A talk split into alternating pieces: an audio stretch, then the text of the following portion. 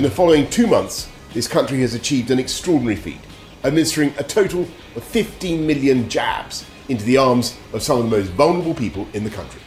Benvenuti a una nuova puntata di In The Box, il podcast sul calcio inglese. Vi parla come sempre Paolo Avanti. Avete sentito le parole di Boris Johnson che fa orgogliosamente il punto sul piano vaccinale in corso in Inghilterra, con forti ricadute positive sul calcio e sugli europei. Ne parleremo tra poco anche con l'aiuto del corrispondente da Londra della Gazzetta Stefano Boldrini. Ma parleremo anche di Champions League e dell'inaspettata crisi del Celtic.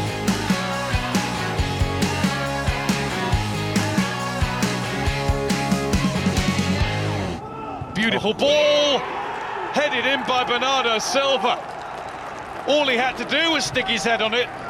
The delivery was so good. One of the smallest players on the field, didn't have to jump, just had to move onto the ball and head it home. Liverpool, Chelsea e Manchester City, le tre inglesi rimaste in corsa in Champions League, hanno vinto tutte l'andata degli ottavi di finale in trasferta, candidandosi per l'ennesima volta a un ruolo di primo piano. Ma facciamo anche un punto sulla corsa alla Champions del prossimo anno. Con me, come sempre, Stefano Cantalupi. Ciao Stefano. Ciao, bentrovati. E da Londra Pierluigi Giganti. Ciao Pierluigi. Ciao a tutti. Allora Stefano, City e Liverpool direi, salvo sorprese, già ai quarti. Il Chelsea ancora se la deve sudare perché l'1-0 in casa dell'Atletico Madrid, in casa dell'Atletico per modo di dire naturalmente, non, potrebbe non bastare però direi che l'endplay in inglese è più che fattibile e ancora una volta siamo qui a parlare del dominio della Premier League in Europa, anche se poi magari va come l'anno scorso e parafrasando Gary Lineker alla fine vincono i tedeschi. Consulta la tua sfera di cristallo e dici come finirà quest'anno. Ma è la stessa sfera con cui prevedevo un grande West Bromwich? La stessa, proprio quella. Perché esatto. diciamo che è costata la retrocessione probabilmente sia a Bilic che la prima di Allardyce la mia sfera, quindi non so se è il caso di, magari di fracassarla contro il muro. No, eh, anch'io vedo Bayern eh, se, devo, se devo dire la mia, però insomma devo dire che il Manchester City è la squadra più solida tra le, tra le, tre, lo dice la classifica della Premier League, lo dice dal, il momento di forma e insomma tutto fa pensare che possa andare avanti e arrivare fino in fondo. Devo dire che lo pensavo anche l'anno in cui poi hanno perso con il Tottenham e quindi eh, insomma bisogna che in Europa quantomeno il campionato lo do per vinto dal City, l'Europa è un discorso diverso. Il Liverpool, quelle fish che sono rimaste, le deve giocare sulla Champions eh, devo dire deve giocarsela anche sul campionato perché se continua ad andare così la Champions o la vince o non ci ritorna perché è in caduta libera verticale per tutte le cose di cui abbiamo parlato anche nei nostri precedenti podcast. E poi il Chelsea non lo considera nessuno Tuchel sì, no eh, potrebbe essere l'allenatore giusto no, era meglio Lampard però intanto insomma vincere la partita che hanno vinto a Madrid non era con l'Atletico Madrid non era assolutamente facile e allora perché non possono candidarsi anche loro a ruolo di sorpresa? Il Chelsea le sorprese in Champions le ha già fatte nell'epoca recente. Pierluigi sei d'accordo? Ma in linea di massima sì, è molto difficile pronosticare anche perché non c'è le partite in casa, non ci sono quelli in trasferta, non si capisce più niente. I gol in trasferta valgono sempre doppio, il che mi sembra assolutamente assurdo ed è veramente più difficile del solito fare pronostici. Mi sembra chiaro che in questo turno City e Liverpool sono praticamente già qualificate e il, e, mm, e il Chelsea ha veramente messo una grandissima ipoteca. Tra le tre, se dovessi dire quella che secondo me potrebbe fare più strada, punterei sul Liverpool, giusto perché in campionato mi sembra che penso che arrivare tra le prime quattro mm, la, la vedo veramente complicata, per cui mh, ritengo che si butteranno a capofitto nella Champions eh, sperando di ritrovare tutti quegli ingredienti che erano del Liverpool 2019-2020. Ecco, c'è la Champions di quest'anno, ma c'è pure quella ovviamente dell'anno prossimo. E assodato che il City ormai ha intrapreso la fuga decisiva verso il titolo, la bagarre per il secondo, terzo e quarto posto è davvero esaltante con tante squadre coinvolte. Facciamo un attimo il punto, Pierluigi. Sì, beh, ehm, ci sono il, il Leicester e il Manchester United nelle posizioni subito di rincalzo e poi dietro abbiamo West Ham, Liverpool, anzi West Ham, Chelsea, Everton e poi abbastanza staccato il, il Liverpool. Ma anche qua non è, non è semplice fare dei pronostici. Io penso che Leicester e, e Manchester United, a mio avviso, sono in una posizione buona, sia perché hanno tra i 4 e i 10 punti di vantaggio sulle inseguitrici di cui parlavo prima, sia perché mm, mi sembra che nella follia di quest'anno stiano mantenendo comunque una certa continuità. E delle altre, il, il West Ham è la grandissima sorpresa, è la formazione che non ci aspettavamo di vedere qui dentro, che sta mettendo insieme un grandissimo cocktail tra elementi dei piedi buoni come Benramà, Lanzini, Fornals, Lingard, anche l'ultimo arrivato, ma anche giocatori dinamici come Sucek o giocatori che sembravano persi e che invece eh, giocano sulla concentrazione, l'abnegazione, come ad esempio Dawson. Quindi il West Ham è una grande sorpresa, però non credo che riesca ad arrivare in Champions. Io punto più sul, sul Chelsea. Il, il, Chelsea di nuovo mi sembra che come organico sia quella equipaggiata meglio. Uh, Tuchel penso che debba smussare alcune delle sue parti ruvide, eh, non mi riferisco soltanto al, al cambio di Hudson Odoi dopo 25 minuti, ma mi sembra che la sua interazione sia con la stampa sia con, gli, con i giocatori sia un po' complicata, però ha un, ha un, ha un organico di, di primo ordine. Liverpool lo vedo in caduta libera ed è per quello che dicevo che secondo me punterà tutto sulla Champions e l'Everton eh, non mi pare che possa puntare eh, alle prime quattro mi sembra troppo complicato, ma una buona Europa League sì.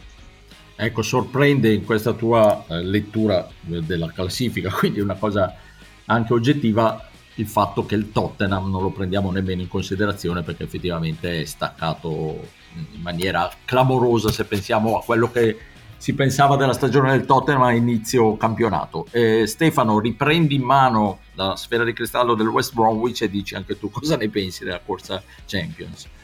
Che ci andranno le prime quattro, anch'io penso, prime, una, grande, una grande verità vi ho appena rivelato. Ecco, ho scoperto che il regolamento dice che vanno le prime quattro, però intendevo dire le prime quattro, ma in realtà quarto è il West Ham, quindi io penso che ci andranno le prime tre e la quinta, quindi sono d'accordo sostanzialmente. Il Chelsea si può mangiare, tra virgolette, il West Ham, si può unire City, ovviamente lo do per scontato, lo United lo do abbastanza per scontato e penso che quest'anno l'Ester ce la faccia, insomma, perché già l'anno scorso ha avuto questa frenata finale che, che l'ha estromesso.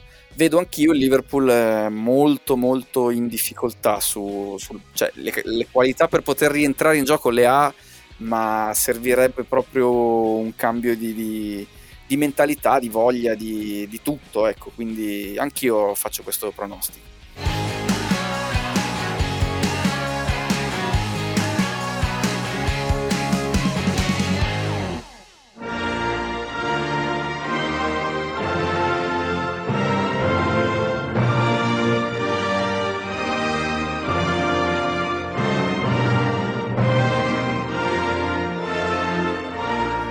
La vaccinazione di massa sembra andare alla grande in, eh, in, Inghilterra e si profila, come già abbiamo scritto sulla Gazzetta, un rientro degli spettatori negli stadi a maggio e addirittura c'è la possibilità che un'Inghilterra fuori dal tunnel possa ospitare tutte le partite dell'Europeo. Sentiamo un po' com'è la situazione a Londra e dintorni con Stefano Boldrini, corrispondente della Gazzetta.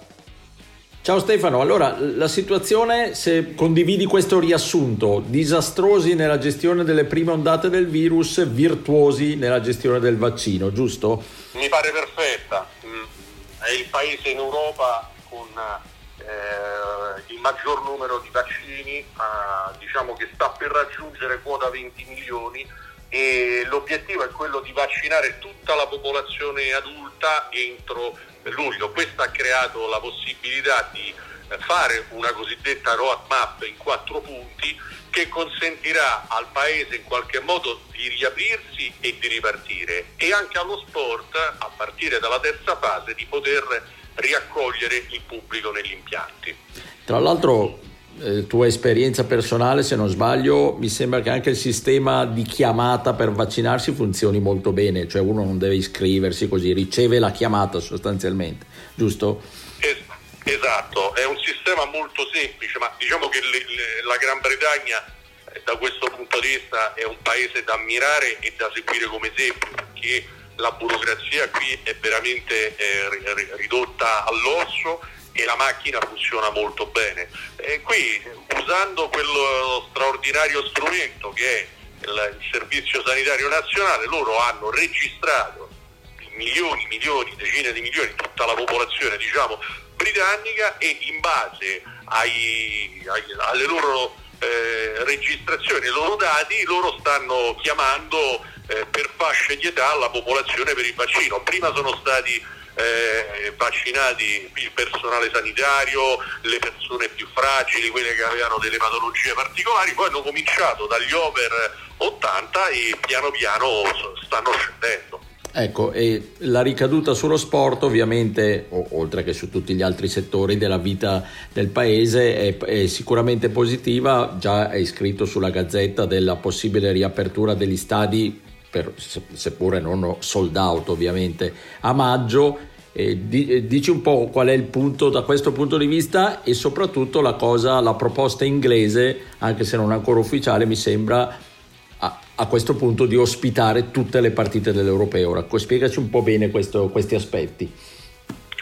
Allora, nella roadmap di Boris Johnson il 17 maggio è la data chiave per, per lo sport e il calcio in particolare, perché da quel giorno si potrà eh, riaprire lo stadio al, al, al pubblico, eh, 10.000 persone massimo negli impianti grandi e un quarto della capienza per quelli eh, più piccoli. La federazione inglese, la Football Association, ha chiesto una deroga, cioè di anticipare di due giorni la riapertura di Wembley perché ci sarà la finale di FA Cup per testare da un lato l'impatto appunto con eh, questo eh, afflusso contingentato del pubblico, dall'altro perché eh, sono stati fatti dei lavori di ristrutturazione della zona che poi dell'accesso a Wembley e vogliono eh, così provare queste nuove vie d'accesso allo stadio prima del, dell'inizio degli europei e qui arriviamo al torneo della prossima estate.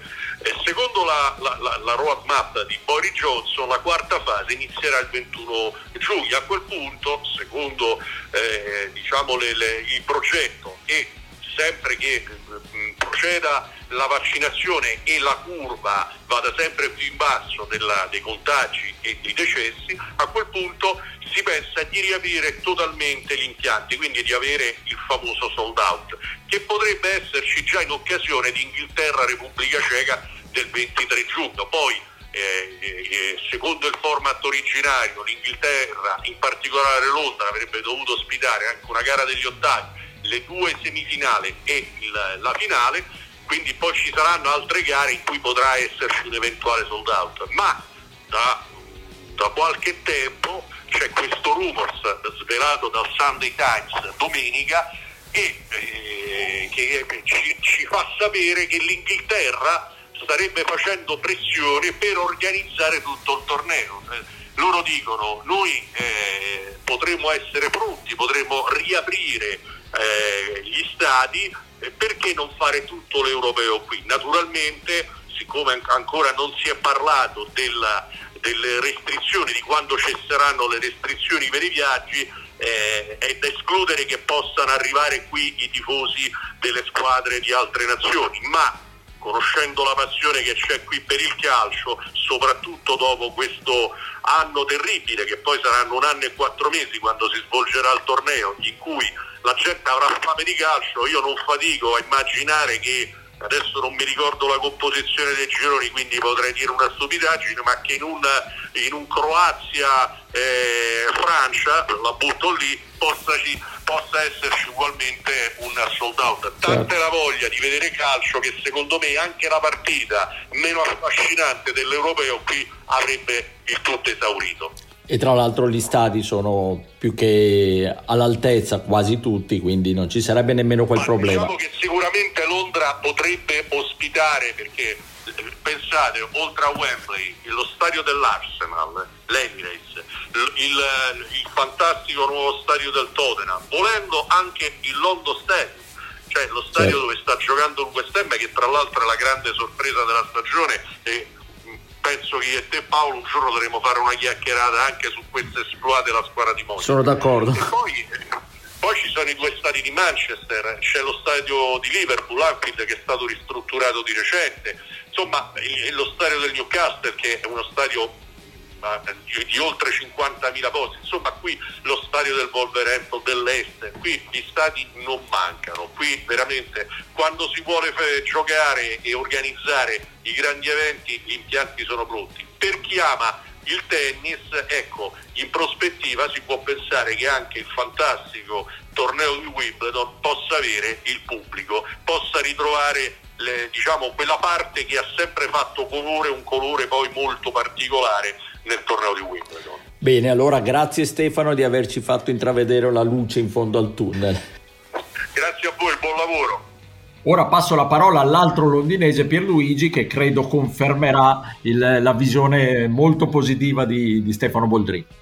Sì, beh, eh, sarebbe anche difficile non farlo, nel senso che tanto è stata eh, difficile, complicata, direi pessima la gestione all'inizio del Covid, tanto il piano vaccini sta funzionando meravigliosamente, siamo arrivati a quota 15 milioni di persone, quindi mi sembra che da questo punto di vista se non ci saranno varianti strane o pipistrelli nuovi, credo che il 17 maggio non ce lo tolga nessuno e questa è la data in cui eh, 10.000 persone potranno ritornare allo stadio e questo vuole anche dire che l'ultimo weekend di Premier eh, questi fortunati se lo potranno godere dal vivo. Poi il 21 giugno liberi tutti e insomma speriamo che la prossima stagione sia finalmente come eravamo abituati. E Stefano, come lo vedi l'europeo tutto in Inghilterra? Io bene. Lo vedo meravigliosamente bene, uno perché vorrei andarci, e- ma al di là di quello e dei miei desideri, lo trovo la soluzione più logica, sinceramente. Cioè, Londra è l'unica città che ha una quantità tale di impianti per eh, poter eh, ospitare un torneo del genere in cornici diverse, ma nello stesso posto, insomma, senza spostarsi più di tanto.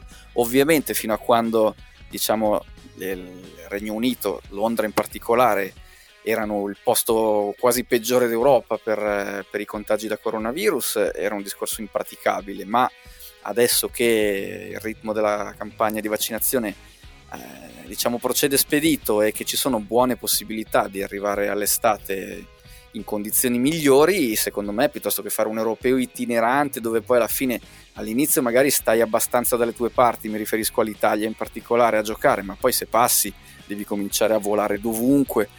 Io lo vedo senza senso perché tanto col pubblico è difficile fare dei ragionamenti in questo momento anche a livello di vendite, però è chiaro che cioè, negli europei normali a quest'ora era già partito il battage delle, delle agenzie di viaggio che, che vendevano biglietti per le trasferte dovunque. Quest'anno è impossibile fare sto discorso e allora tanto vale magari farlo quando ci sarà la possibilità e per salvare la manifestazione farla a Londra. Sì. Quindi voto a favorissimo. No, favorissimo, sì. Tra l'altro Stefano Boldrini spiegava, eh, appunto, l'avete sentito, che eh, molto probabilmente non ci sarebbero i tifosi provenienti dal resto del continente, quindi la gestione del torneo sarebbe anche più facile, eventualmente allargata degli stadi anche extra Londra volendo, perché le distanze poi non sono così esagerate, non dovendosi muovere i tifosi sarebbe più facile organizzarli.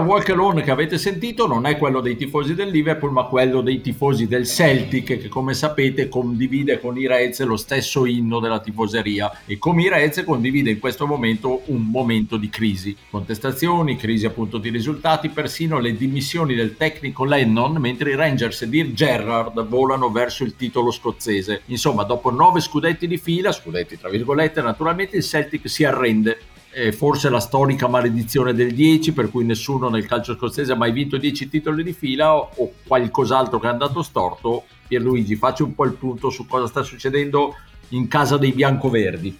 E giustamente hai detto tu, la crisi del decimo anno ha colpito ancora una volta perché siamo arrivati alla trentesima giornata, nello strano calendario scozzese ne mancano otto alla fine e il, gli uomini di Gerrard hanno un margine di 18 punti, il che vuol dire che bastano sette punti per prendersi la Premiership, per cui è cosa fatta. Ma cosa sta succedendo al Celtic? Beh, eh, intanto eh, le dimissioni di Lennon sono arrivate dopo che sono riusciti a perdere addirittura contro il Ross County, che era ultimo in classifica.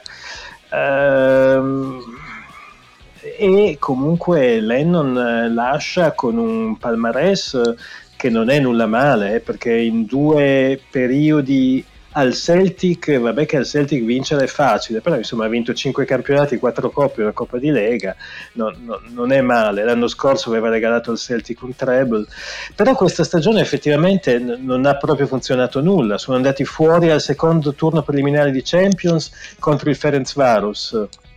In Europa League hanno vinto una partita su 6, in campionato hanno perso i due derby contro, contro i Blu, sono riusciti a perdere di nuovo contro il Ross County in Coppa di Lega.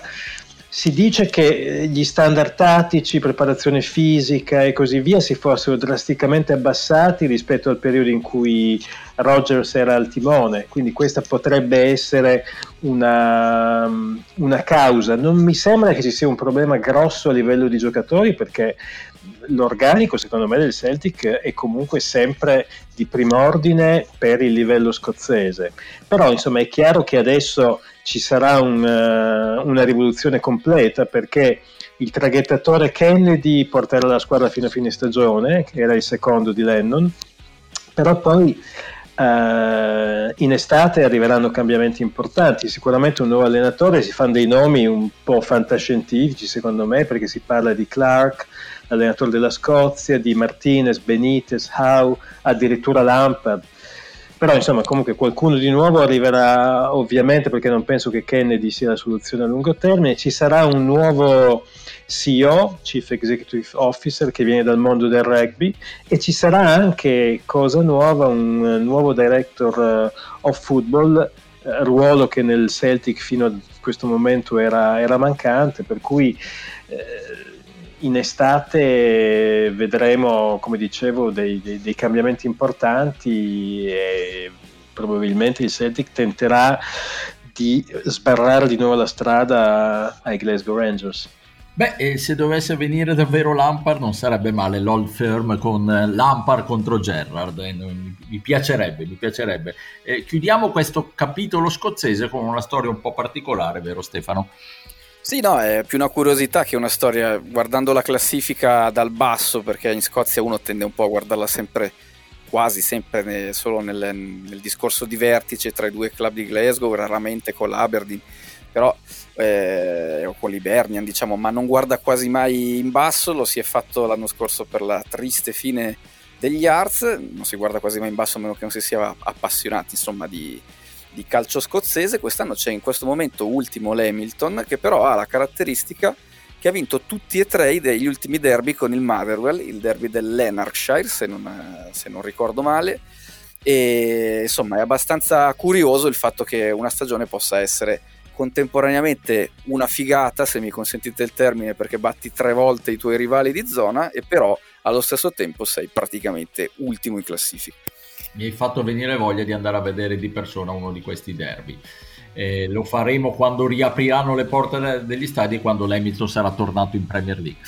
Tutti Bene. in Lenarshire. Tutti in Lenarshire. E con questo motto, tutti in Lenarshire, vi saluto, vi diamo appuntamento alla prossima puntata di In The Box. Ciao e grazie Stefano Cantalupi. Grazie a voi, ciao alla prossima. E grazie al londinese Pierluigi Giganti. Ciao, alla prossima settimana.